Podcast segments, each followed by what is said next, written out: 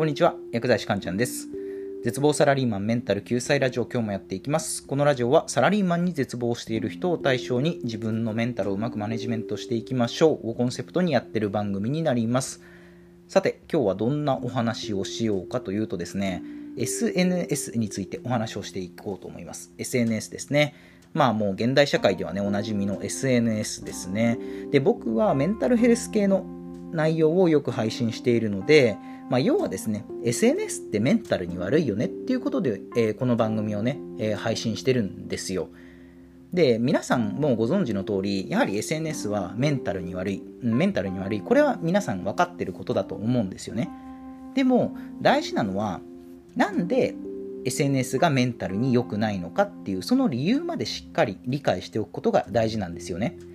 その理由までしかり理解できて初めてメンタルマネジメントがうまくできるんですよね。で、さらには、じゃあその SNS から自分のメンタルを守るためにはどういうふうにアクションを起こしていけばいいかっていう、まあ、そのアクションプランのところまで理解できてれば、まあ、よりいいよねっていうことで、まあ、今日はね、そういった SNS に関するお話をしていこうかなと思います。で、まあ SNS がね、メンタルに良くないっていうのは、まあこれはね、皆さん知ってることだと思うんですよ。じゃあね、どうして SNS はメンタルに良くないかというとですね、実はこれ生活感が歪むからなんですよ。生活感が歪む。まあ、ひいてはね、人生観がちょっと歪んじゃったりするんですよね。まあ、これちょっと分かりにくいと思うので、順番に解説していきます。で、もちろん当たり前なんですけど、現実世界にはね、いろんな人がいますよね。うん、例えばじゃあ自分が、えーと、好きな人とか、まあ、自分が、まあ、あの人嫌いとか嫌いな人もいますよね。で、お金持ちの人もいれば貧乏な人もいる。まあ、背の高い人もいれば背の低い人もいる。まあいろんな人がいるわけですよ。で、現実世界の通りで、で、ツイッターもですね、いろんな人がいるんですよ。まあ、ツイッターも、まあ、いろんな考え方とか、いろんな意見を言う人がいますよね。まあ、ただですね、この現実世界でのまあ、いろんな人がいるっていうのと、ツイッターの世界でのいろんな人がいるっていうのはちょっと種類が違うんですよね。実はここが意外と落とし穴で、現実世界イコールそのツイッターの世界と勘違いしている人が結構多いんですよね。で、ここ勘違いを起こしちゃうと、実はメンタルを知らぬ間に、えー、蝕んでいるという、まあ結構恐ろしいことにつながるわけですよね。で、まあどういうことかっていうと、ツイッターって好きな人だけしかフォローできないですよね。好きな人だけしかフォローできない。まあ、フォローできないというか、フォローしないですよね。あえて嫌いな人をフォローしたりする人なんて、まあ、そうそういないですよね。またはその、自分と全く関係ない、見ず知らずの人を、いきなり、あえてそのフォローするなんてことはしないですよね。そう、実はこれが落とし穴なんですよ。現実世界だと、自分とは全く関係のない、もう1秒前までは知らなかった人、まあ、そんな人と急に関わったりすることがあるんですよね。で、これが実は現実世界とツイッターの違いで、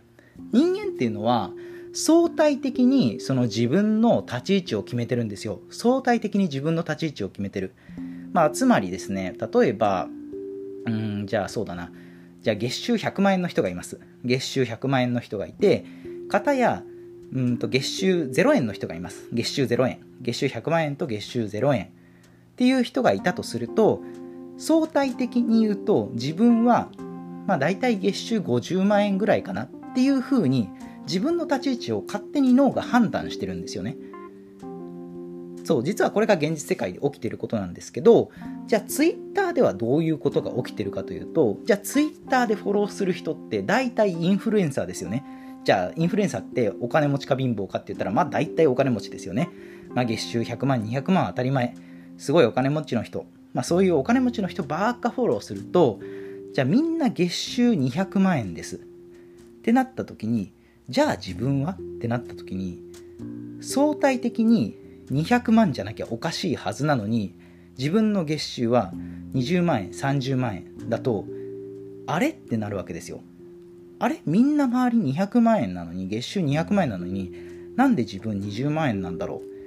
う？あれ？どういうことだろう？っていう風にちょっと生活感がねズレが生じるんですよ。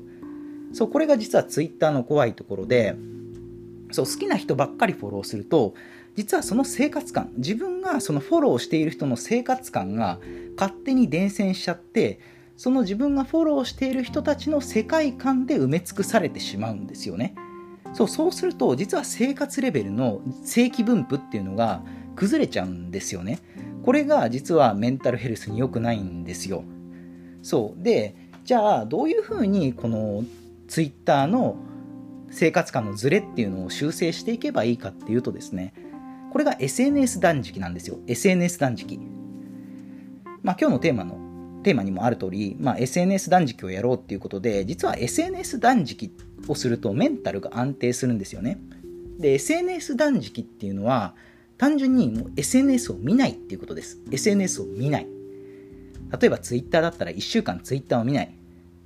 まあその他まあ YouTube とか、まあ、Facebook でも何でもいいんですけどとりあえず SNS を一定期間使用しないっていう期間を設けるとものすごいメンタルが安定するんですよね。でもちろんビジネス上 SNS を使わざるを得ないっていう人はまあ仕方ないです。それだったらビジネス目的で、まあ、SNS を頑張ればいいんですけど、そこに私的感情を込めて SNS を頑張ったりすると、実はそこでメンタルがすり減っちゃったりするんですよね。そう、だから丸1週間 Twitter を使うのをやめてみるとか、丸1週間、まあ、丸1週間しんどい、しんどかったら、じゃあ3日間、じゃあ Twitter 見るのをやめてみるとか、ちょっとした断食を入れるとですね、まあ、いい意味で、ツイッターの世界なんてどうでもいいっていうふうに思えるようになってくるんですよね。そうすると自然と自分の大切なものに目が向けられるようになるんですよ。そう、実はツイッターに、もう、ツイッターばっか見てる人、ツイッター中毒の人って、ツイッターの世界が全てだともう勘違いしちゃってるんですよね。もう自分が好きな人だけフォローしていて、そのフォローしている人の世界観が全てだと勘違いしちゃうから、もうそこで生活感が歪められてしまってるんですよ。で、この歪みを直すために SNS 断食、1週間ちょっと SNS から離れてみるっていうことをすると、自然と現実世界に戻ってこれるんですよね。そうするとメンタルが安定する。で、メンタルが安定してくると同時に自分が本当に大切なものに目を向けられるようになるんですよ。そう。なので、そうするとね、SNS を見ている暇なんてないぐらい、その夢中になれるものを見つけやすくなるんですよね。SNS ばっか見てる人って、なんかもう SNS しか見ることがないみたいな、そういう人ばっかりじゃないですか。もう常にスマホいじってて、常に SNS 見てる。まあ、そういう人って結構多いと思うんですよね。まあ、もちろんね、このコロナ禍だと、まあ、どっか出かけるのもちょっと億劫だったりして、なかなかね、その SNS から完全に離れるっていうのは、まあ、現実問題難しいかもしれません。でも、あえて、まあ、工夫して、まあ、SNS をなるべく見ないようにしようっていうことをするだけで、自分のメンタルっていうのはね、かなり安定してくるんですよ。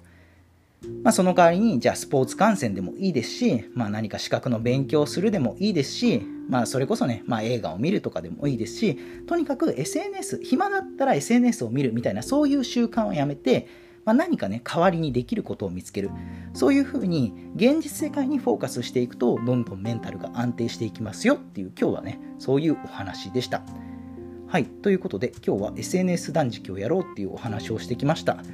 まあ、SNS がね、メンタルに悪い理由っていうのは、まあ、生活感が歪んでしまう。生活レベルの正規分布が崩れてしまうのが原因ですよっていうことですね。で、具体的なアクションプランは SNS 断食ですね。SNS 断食。まあ、1週間ぐらい Twitter を見るのをやめてみる。まあ、Twitter 以外でも、まあ、YouTube でも、何でもいいんですけど、Facebook でもね。とりあえず、SNS から一定期間、まあ、そう離れてみる。まあ、離れる期間を設けてみる。そうすると、現実世界に戻ってこれる。そうやって現実世界に戻ってこれると同時に、現実世界の本当に大切なものに目を向けられるようになりますよっていうことですね。